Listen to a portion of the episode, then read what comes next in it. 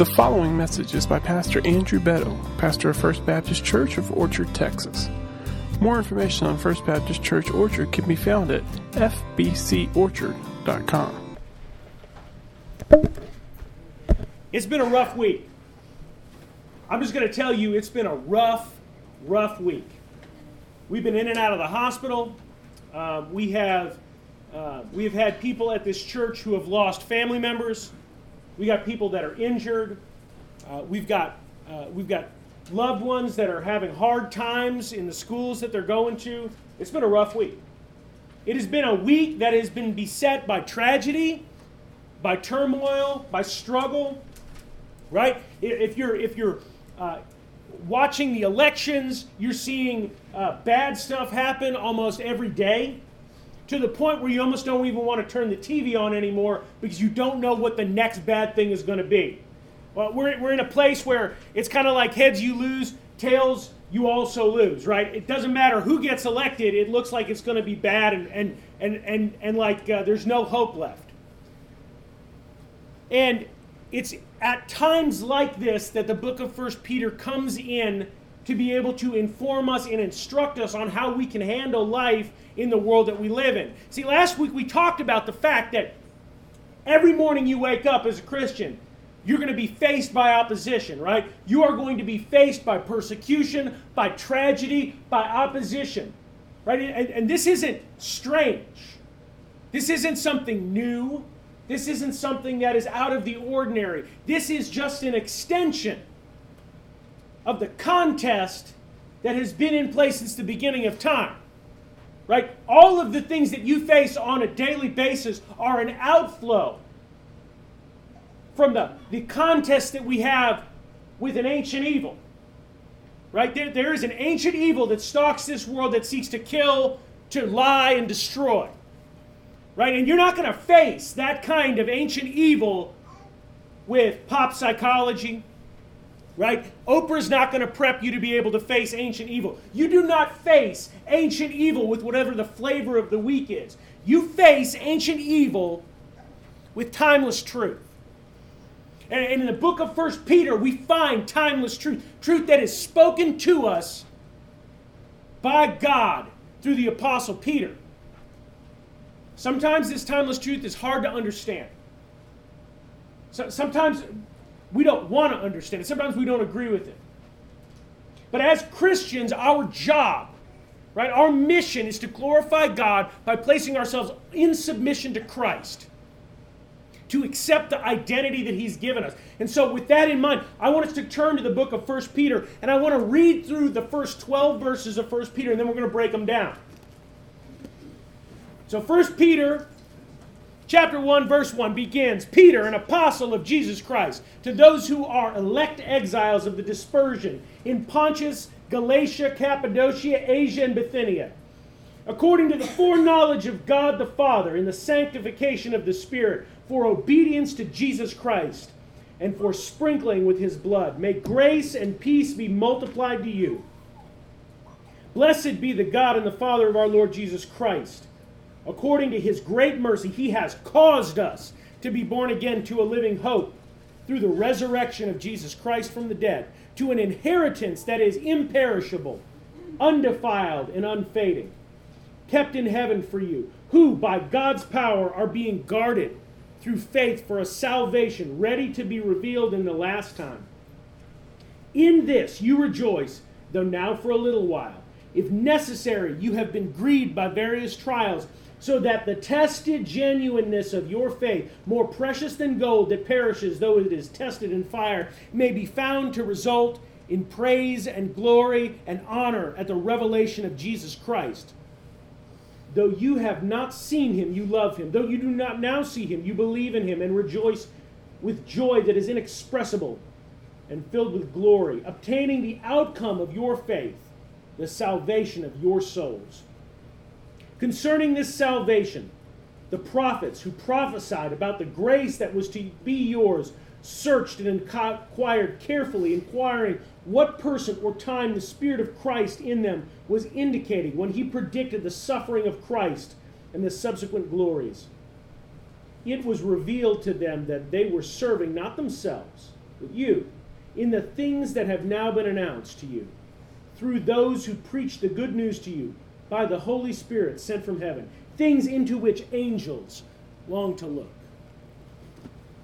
Brothers and sisters, we gather together here as brothers and sisters in Christ who have been saved by the sovereign power of a holy and powerful God.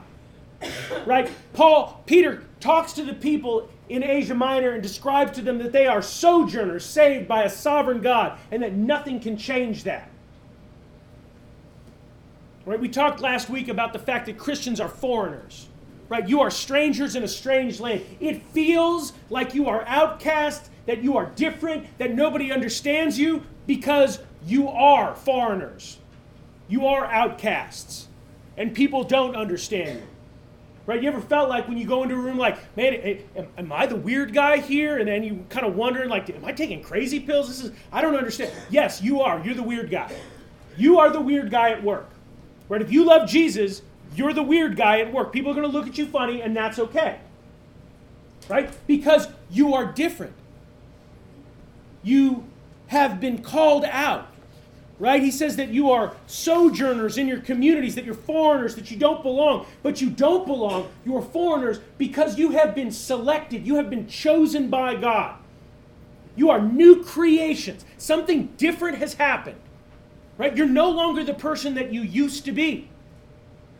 That, that old part of you, that old nature that you had, that old thing that made you cool, right? That made your friends like you, right? The part of you that allowed you to go be able to road dog it up with your buddies and have a good time, that's dead.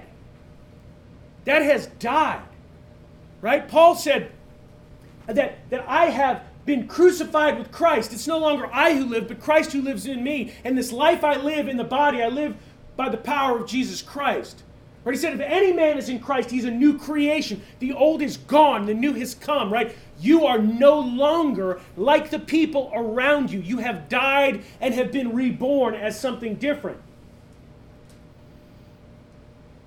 As Paul said, we are different. We're new. The old is gone and the new has come. But see, this process of being changed, being reborn, Jesus will call being born again. He'll say that nobody can enter the kingdom of heaven unless you have been born again, right? We celebrated that today with Devin, right? We celebrated the fact that he was dead, that he was dead in his sins, and he, he died to who he used to be, and that we brought him out of the water and we, we made him new and different. But this is an amazing reality. But Peter goes on right? He starts there and he begins to describe what that process is like. He goes on to inform his audience that they have been born again through the power of God, based on his plan and his purpose. Right? I mean, he uses the word, you are the elect exiles who have been chosen by God through his foreknowledge. Right? The idea here is that God knew you from before the beginning of time, that He knew you before you were born. He knew you before the stars were burning. He knew you from eternity past. Right? And He has chosen you and called you out. You are God's elect. Election bears with it the concept of choice. God has chosen them to be adopted as sons and daughters. God chooses his children and then calls them to himself. We see that in the Gospel of John, right?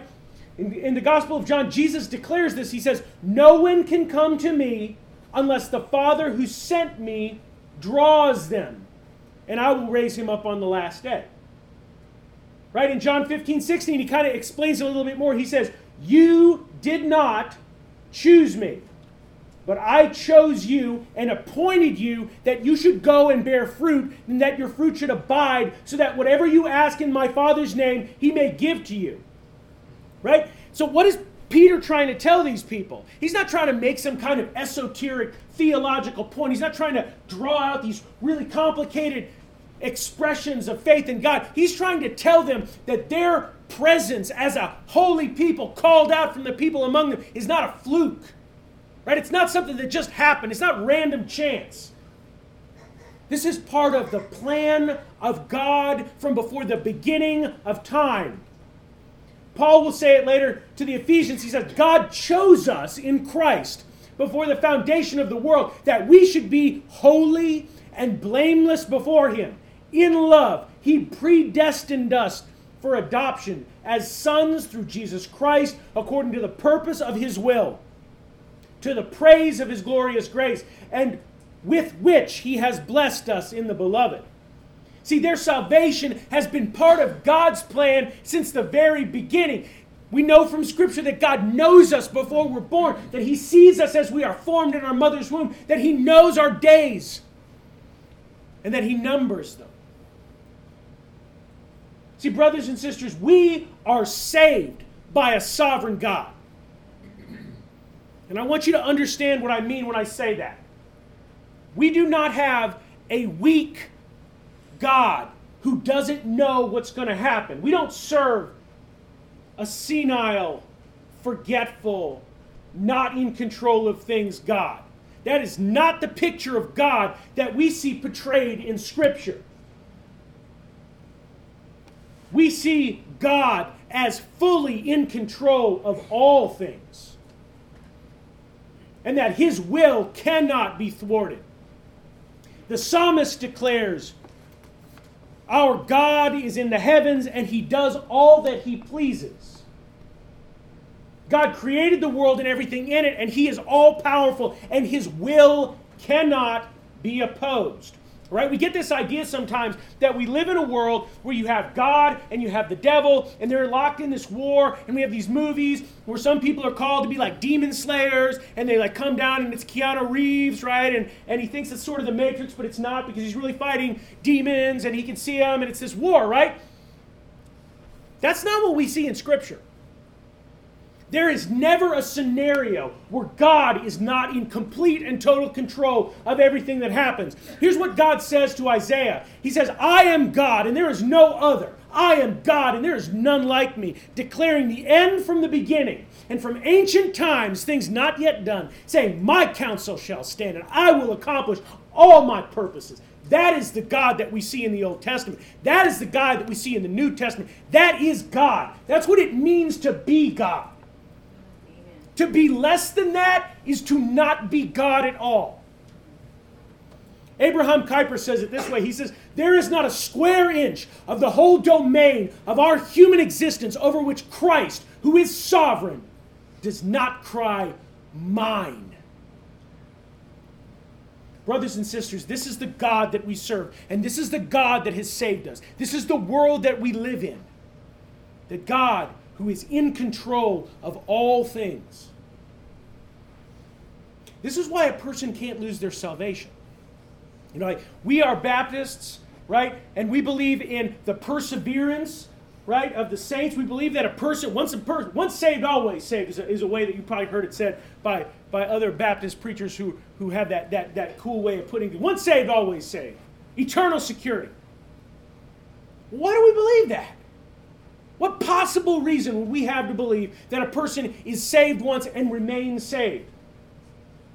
This is why a person can't lose their salvation because we are saved by a sovereign God based on His plan and His choice, and His will cannot be thwarted. And so Peter describes the living hope that those who have been called by God are born again into. Right there, the sons and the daughters of God, and their inheritance is imperishable, undefiled, and unfading. Our salvation is being guarded by the power of God through our faith. Right? We are saved by faith through grace, but this faith is the product of a supernatural change that happens within us. Right? You don't wake up one morning and go, oh, hey, I guess God makes sense. That's weird. I never thought of that before. I guess I'll stop robbing liquor stores. Right? That's not how that goes down. I mean, maybe it went down in your life. I don't know. We can talk about it, right? But back when back back when Nick was earning his testimony back there, that's okay. what happens is something changes within us. There's, there's like a light switch that gets flipped. And all of a sudden, things that didn't make sense begin to make sense over and over again. When you talk to people, this same thing comes about. It's like, man, I heard this my whole life. And then one day it just made sense. Well, you didn't just get smarter, right? It wasn't like it wasn't like, oh, you read enough books and all of a sudden. No. God opened the eyes of your heart. Right? Something that was dead became alive. It's like in The Grinch That Stole Christmas, right? You remember The Grinch That Stole Christmas? I'm not talking about the Jim Carrey one because that one's creepy. I'm talking about the, the less but still kind of creepy cartoon one that all of us saw when we were kids growing up, back when cartoons were real, right? You didn't have SpongeBob SquarePants and any of that stupid stuff. It's stupid. That's right. SpongeBob SquarePants is stupid and demonic, probably.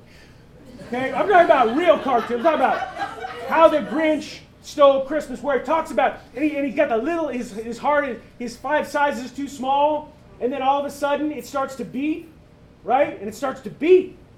And, and, it, and, it, and it starts to beat, and he like everything changes and he becomes different. That's what we're talking about. Now, that's not what happens, right? We're not talking about the Grinch. We're talking about inside the soul of a Christian.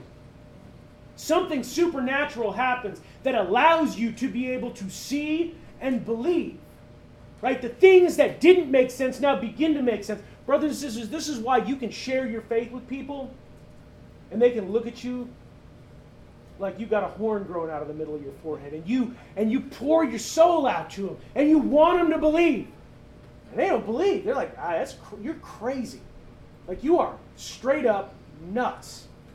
That's why I don't want to sit with you at lunch anymore.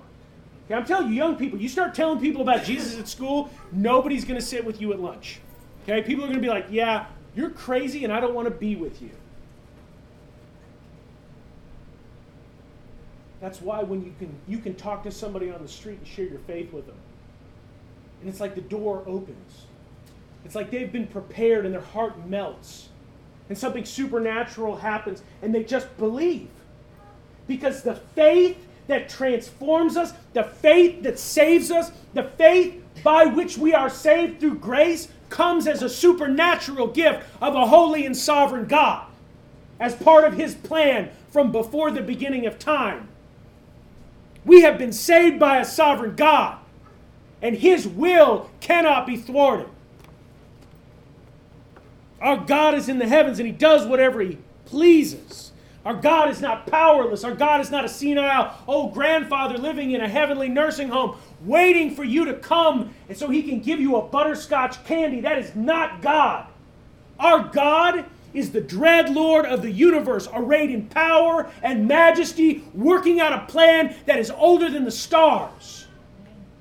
That's the God that we serve. And that is, brothers and sisters, the only God worth worshiping. Anything less than that is not God. It is an image that you have created in yourself. It is an idol that you have manufactured. And that kind of idol cannot save.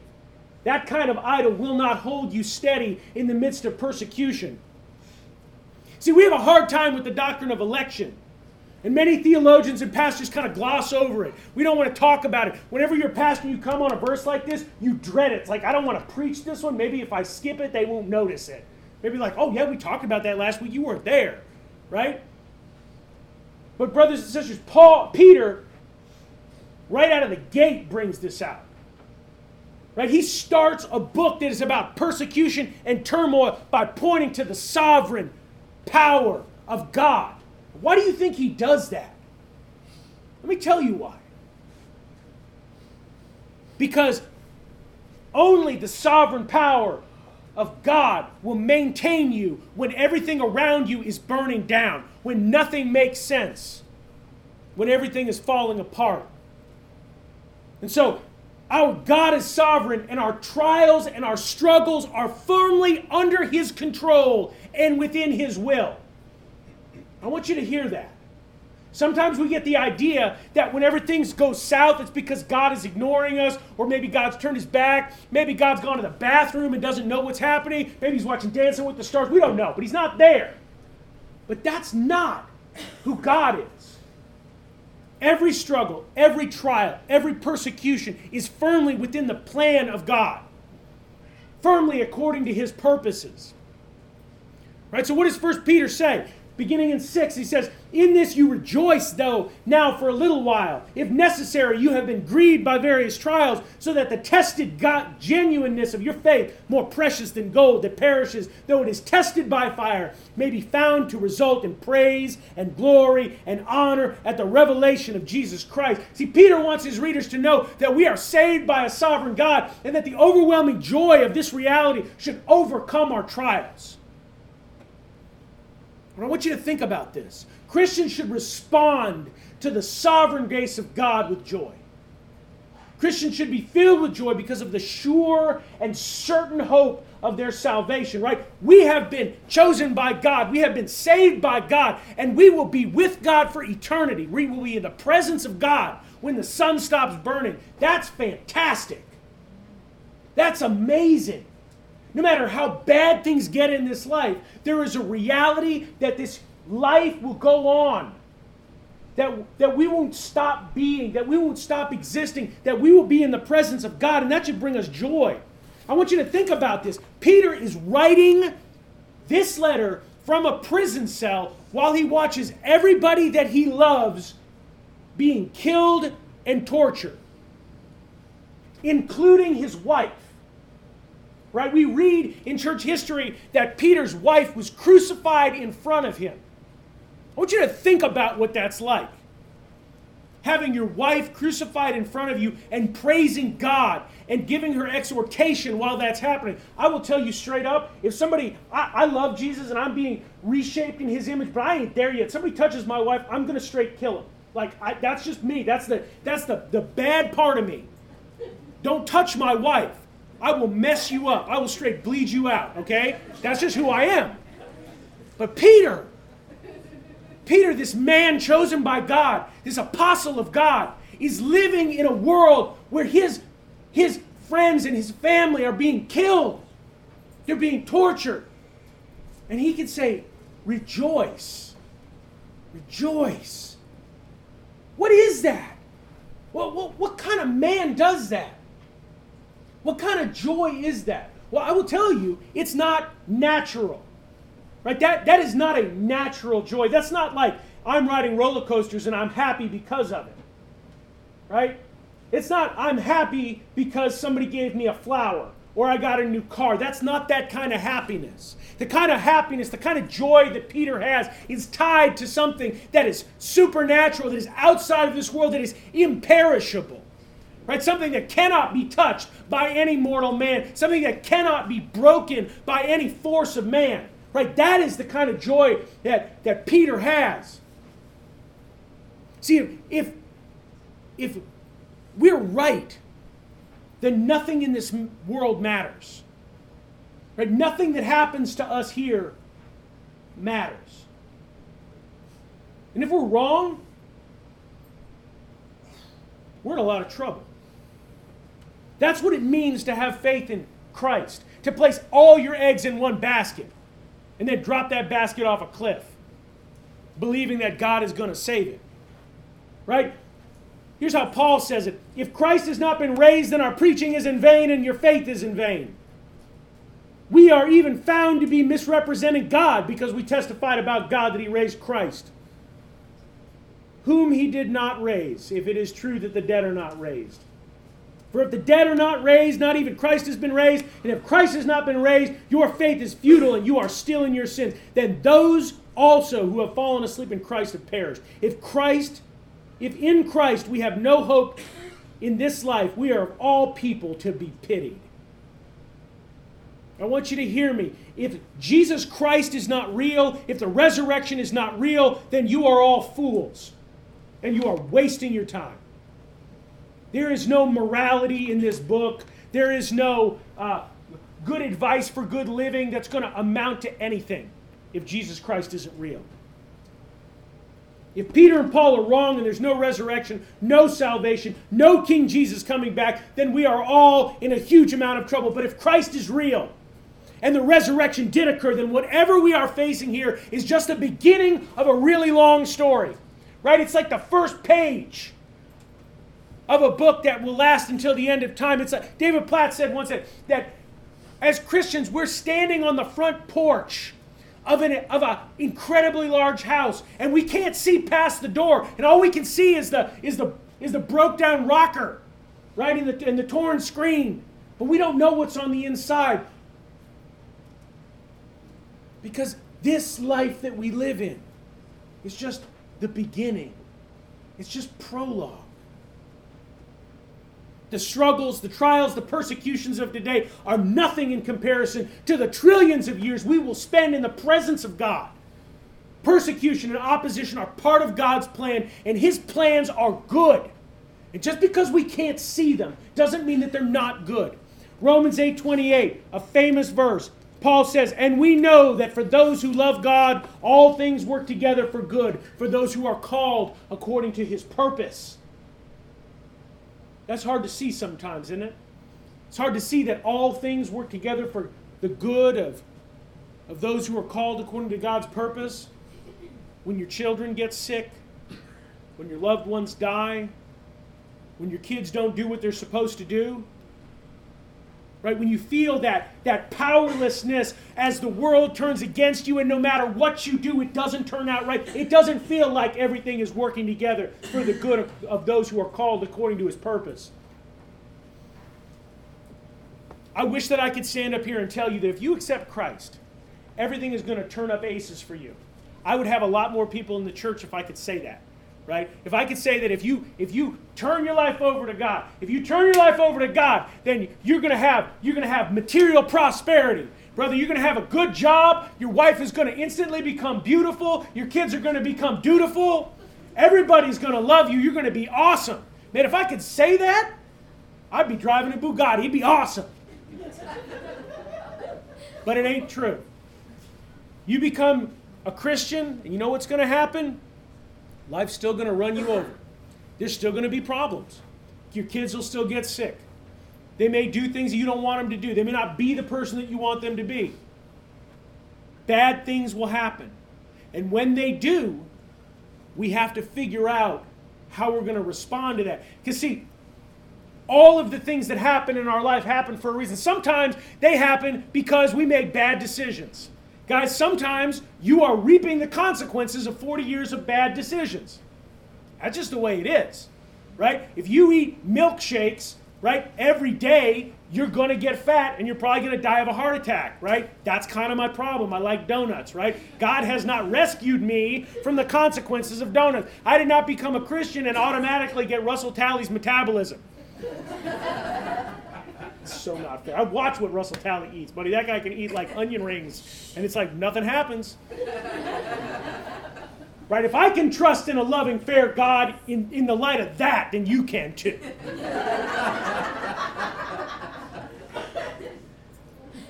Everything happens for a reason. Sometimes the reason is you're stupid and you make bad decisions. Sometimes the reason, though, is that your God is perfecting your faith. Sometimes bad things happen and you don't deserve them. And that's still part of the plan of God. Right? Because those those struggles and that turmoil in your life perfects the faith that you have.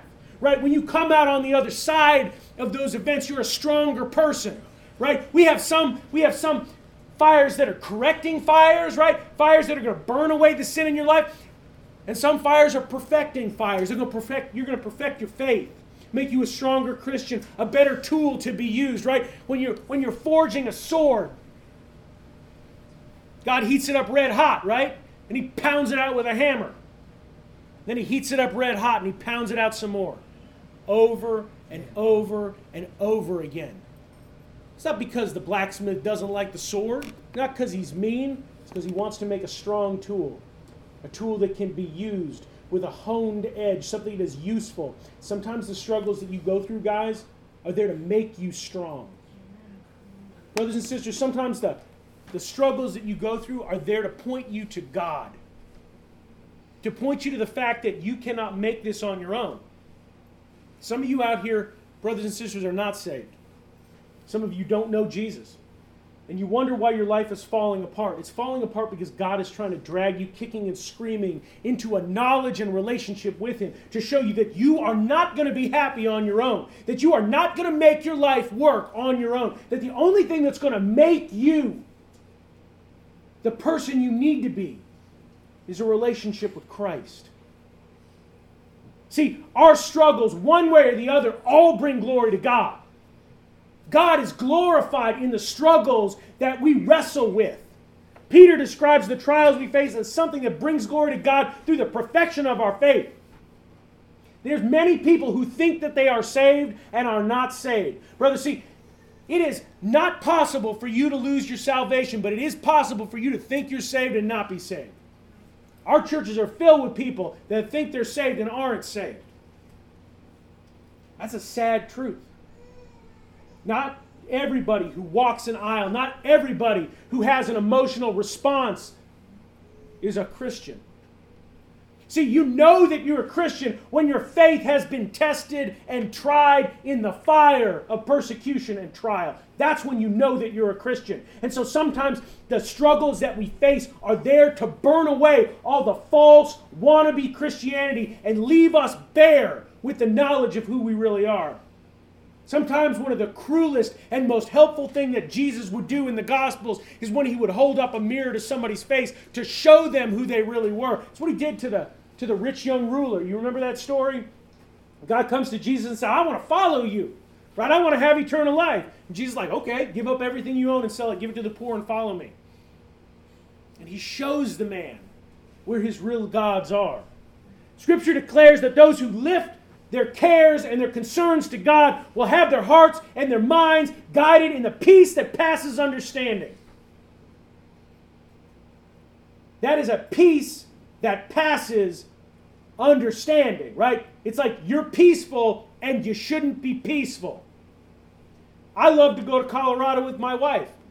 Okay? When I am in Colorado with my wife, and I don't have my children there, and we're sitting by the river watching the sun come up over the mountains, reading our Bibles and drinking overpriced coffee, I am at peace. That is not the peace that passes understanding. It's understandable why I'm peaceful. My kids are not there. That is the same peace that I had at Target last night at 9 o'clock at night. I'm at peace because my kids weren't there. I love my kids, but you see the the idea here.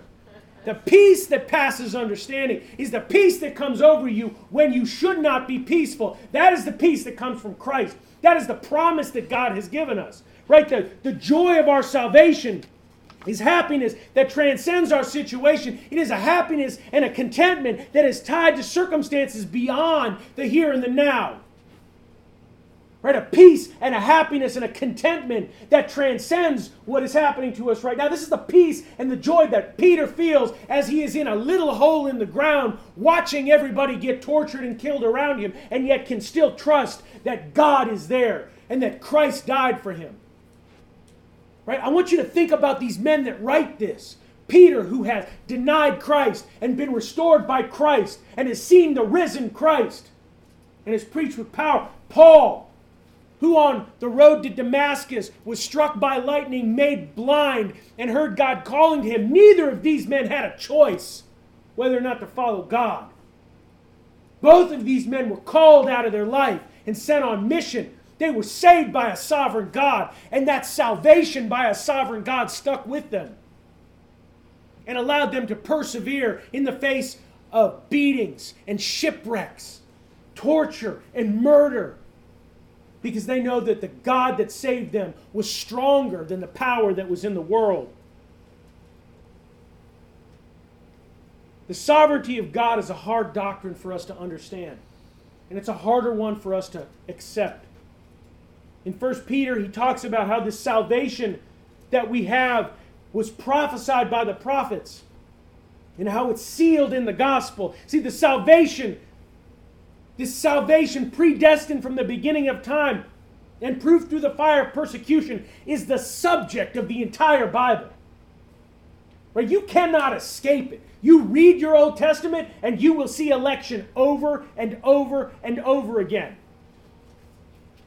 You're going to see Noah who was chosen by God to preserve mankind, even though he had a, even though the, the Bible had already said that all men were evil and that all they did was evil all the time. You ever catch that? right?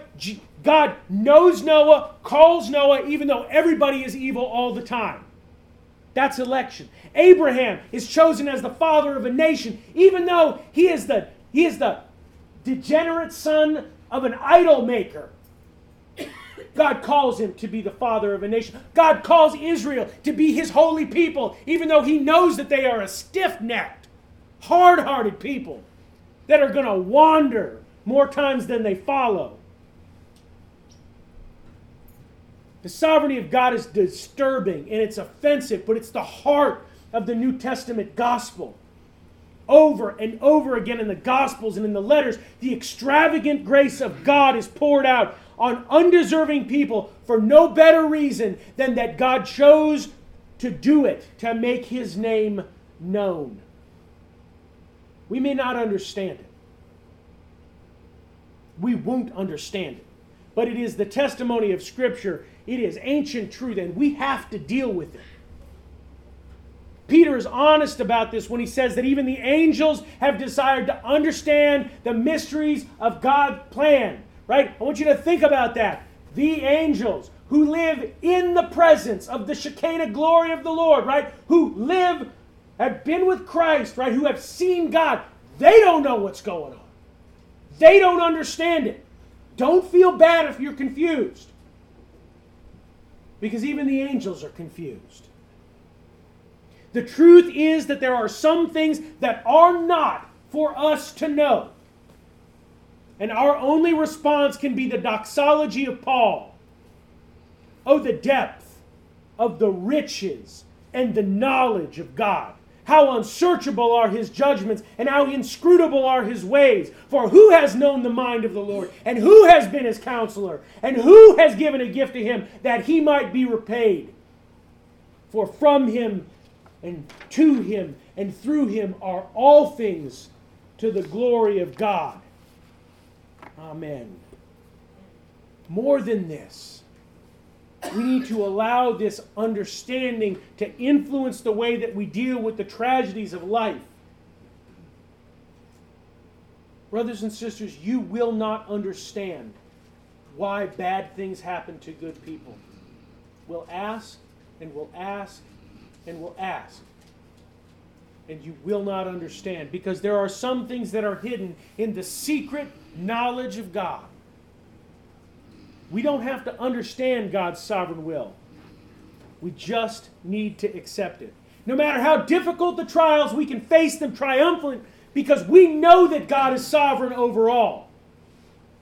The sovereignty of God over our salvation and circumstances is the clear testimony of Scripture, and it should draw us into an awesome reverence to God.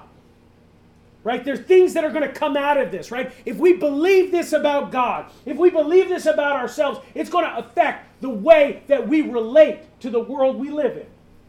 Right? The sovereignty of God should give us unreasonable, unimaginable joy. To know that we've been chosen and loved by the creator of the universe. That we have been rescued from a fate that we fully deserve. That should change us. Right? Back back before I was saved, I watched a movie called Fight Club, right? I wouldn't recommend it to anybody here, but it was you know, I was earning my testimony. Okay, if anybody's ever seen Fight Club, there's a scene where Brad Pitt and uh, um, Edward Norton go up to this guy outside of a convenience store, and uh, and Brad Pitt robs him, right? Tells him he's going to kill him, takes his wallet out, says he's going to kill this guy, and the guy's like, "Oh, please don't kill me, please don't kill me." And Brad Pitt takes his wallet, takes his driver's license out, and throws his wallet back to him and says, "Go home." And Edward Norton goes, "Why did you do that? That's crazy." And Brad Pitt says, "Because that guy has never lived, and now he will." Everything that he eats is going to taste better. Every moment that he has is going to feel different because he was saved from dying. Said that man never truly lived, and now he will. Right? And that's the concept here, guys. You have been saved. Right? You were dead and now you're alive, and everything that you do should be affected by that. It should affect the way that you interact with the people around you. Nothing is bad in light of that. Well, you got a, you got a parking ticket? Seriously? They didn't have the particular thing you wanted for Christmas? You don't make as much money as you want to make? Your cable went out? None of those things should matter in the light of the fact that you were dead and now are alive. You should be like somebody, you should have that feeling like when you when you don't have an accident. Like we all know what it's like to have an accident. You know what it's like when you were going to have an accident? I know some of you really know what I'm talking about. Some of you that are not good drivers, right? Where like like where you where you, you come up on the back of that that car and then you hit the brakes and you swerve and, and nothing bad happens? And that feeling like i get to go home and i don't have to tell my wife that we almost died and almost wrecked the car. Like you should feel like that every day because you've been saved by a sovereign god. But more than that the sovereignty of god the knowledge of the sovereignty of god should humble you right? The implication of this awesome and powerful ancient truth should drive you to your knees every day when you realize that you are saved not based on anything that you've done. You do not deserve the salvation that you've had. It does not come from you. You were chosen by God. That's what grace is. Grace is a totally free gift. That means that there's no pretenses of our own righteousness. That means that there should be no self righteousness. You shouldn't thump your chest and look down on somebody else because, brother, you ain't here because you deserve to be here. There should never be an inclination in our hearts to look down on somebody else as just a broken down sinner. Because we all are. Most importantly, though, it should make us courageous in the presence of evil and resilient in the face of tragedy because we know that neither heights, nor depths, nor angels, nor demons can separate us from the love of the all powerful, sovereign God who chose us in Himself before the beginning of the world. Nothing can touch that. There is no government that can touch that. There's no Supreme Court that can touch that. No Sharia law can touch that. Your employer can't touch that. Your crazy coworker can't touch it. Your cousin Pookie can't touch it. Nothing can touch the salvation that you have in God. Brothers and sisters, if you have never felt that, if you are wondering, is this for me? Is Christ calling me to himself? I will tell you it is not it is not a coincidence that you are here. There are no coincidences in this world. You are here for a reason. God is knocking on the door to your heart. Christ is calling out to you to have you come down and let him in. Right? You are here for a reason. Will you accept him today? Will you open up your heart to him? Will you allow him to change you? And begin this road that you will walk down, you won't be cha- you won't be the same. You won't be the same, I guarantee you that. It will be a painful process. He will burn from your heart all of the idols that you've been worshiping. But, brothers and sisters, it is the only way to live this life. Because you will never be truly free until you accept the fact that you have been saved by a sovereign God and that nothing in all creation can touch that. Y'all bow your heads with me. Dear sweet Jesus, God, we thank you so much for saving us, for stepping into our dirty, tawdry, broken, sinful lives and changing our hearts. God, we thank you so much for calling us to yourself from before the beginning of time, for writing our names down in your great book of life. God, we are humbled by your power your sovereignty. God, we, we do nothing but hit our knees and say, Come, Lord Jesus, may your will be done. Lord, we ask that the truths that we have heard here, that this reality would sink into us and would change the way that we interact with the people around us, Lord, that you would use this to burn away all our self righteousness, that you would use this to give us courage to go out and share your word into a dark world, God, that we would be your lights, that we would reflect your glory, and that we would see your amazing will worked in this world. And God, we pray these things in the powerful name of Jesus. Amen. Please stand and turn to page number